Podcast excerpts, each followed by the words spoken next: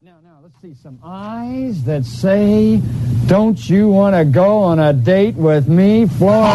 yeah, yeah, yeah, yeah, All right, hang on there now, hang on there. Now, listen, I'm not going to send you out looking like any old ragtag either. Uh-uh. We are going to do the hotel statue. That is Bill Jackson. Do you remember him as a kid? I didn't, and oh. then I saw his picture online, and I went, "I do know him." Lisa, I was a huge fan. He Oh, I used, love the blob. he used to do backyard carnivals. He would encourage kids to do backyard carnivals to raise money for muscular dystrophy, and I hosted two of them. Oh. And he appeared in Kankakee once. I was a kid down there and saw him at the Paramount Theater. I just I worshipped this guy. Oh, and we lost him today.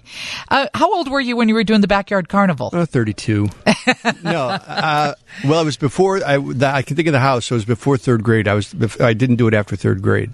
Everybody's got fond memories of him. We'll talk to Jim Engel, the children's TV curator and historian for the Museum of Broadcast Communications.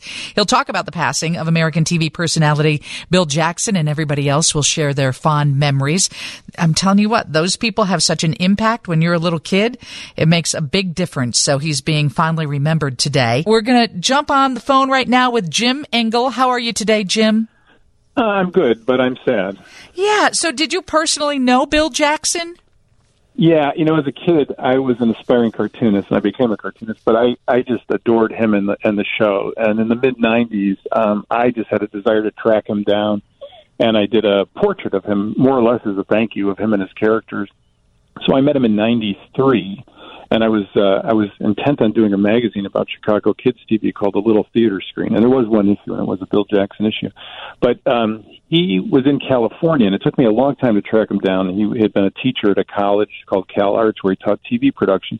But his TV, you know, his kid show stuff was way in the past for him. Yeah. Um, this is Jim Engel. He is the children's TV curator and historian for the Museum of Broadcast Communications here in Chicago. And American TV personality Bill Jackson has passed, and Steve Bertrand was talking so fondly about it. Steve did one of the backyard carnivals. Yeah. And Oh yeah, sure. It, it- but Yeah. you know, he he. It's a show that would never work today, I don't think. But back then, you know, we were mesmerized by it, sitting there watching him. Right, he would draw. He would draw cartoons live on yeah, the show. He, he drew cartoons live on the show. He took a thing where you'd send in your initials and something Right. you wanted to be as a profession. He would do that. They had musical numbers where he had pre-drawn and sim- did simple animations. And you're right, Steve. None of, but none of the shows we like No. would make it today. You know, it's a different time and it's much faster pace and stuff. But he packed his shows, I think, with more creativity than anybody. He designed. He was a good cartoonist, so he designed the puppets. He sculpted the puppets. He did the voices. He designed the sets. He wrote the shows. I mean, he had assistants. He was the first person to say that he did, but much more than any other kid show, he really was behind all of it. I loved Ray Rayner, but he just he uh, Bill was a little hipper or something. His hair was a little Yeah, longer. Bill, yeah, he had the big sideburns. Right. I always, I always think like he looked like the fifth monkey or something. And uh but yeah, Talise was. I met him in the in the that time in the '90s, and he was a dear friend of mine for like the past 30 years. Uh, and I got him involved in a lot of museum things. And believe it or not, he did not really. I think when I first met him, think that he had any legacy here. He'd been away from Chicago for so Oh. long, and, and the first event we got him back for, and he was skeptical in '94 it was standing room only and he just said to me later you know that was my that was my academy award you know i Oh. just don't think he knew and then in 2005 um, we inducted him into the uh, silver circle so from the, from the time in the mid 90s when i made contact with him and got him involved in all those things he found out in a, in a big hurry how much he meant in chicago and how many people loved him and were inspired by him and remembered him so fondly i mean he's Well, we, I, we had a I got to say, Go. I'm so glad you found him then because it's nice to know that he found out just what an impact he had on all of us.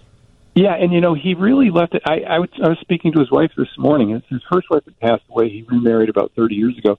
And she told me again, and she's told me before, that before they were getting ready for the trip to Chicago for the first museum event that he did for us and was unpacking these puppets, she really had no idea that, to the degree to which he had been involved in television and had all these had all this involvement in Chicago. Isn't that something two- that he didn't even share it with her? Like he was so humble that it just think- wasn't a big thing for him.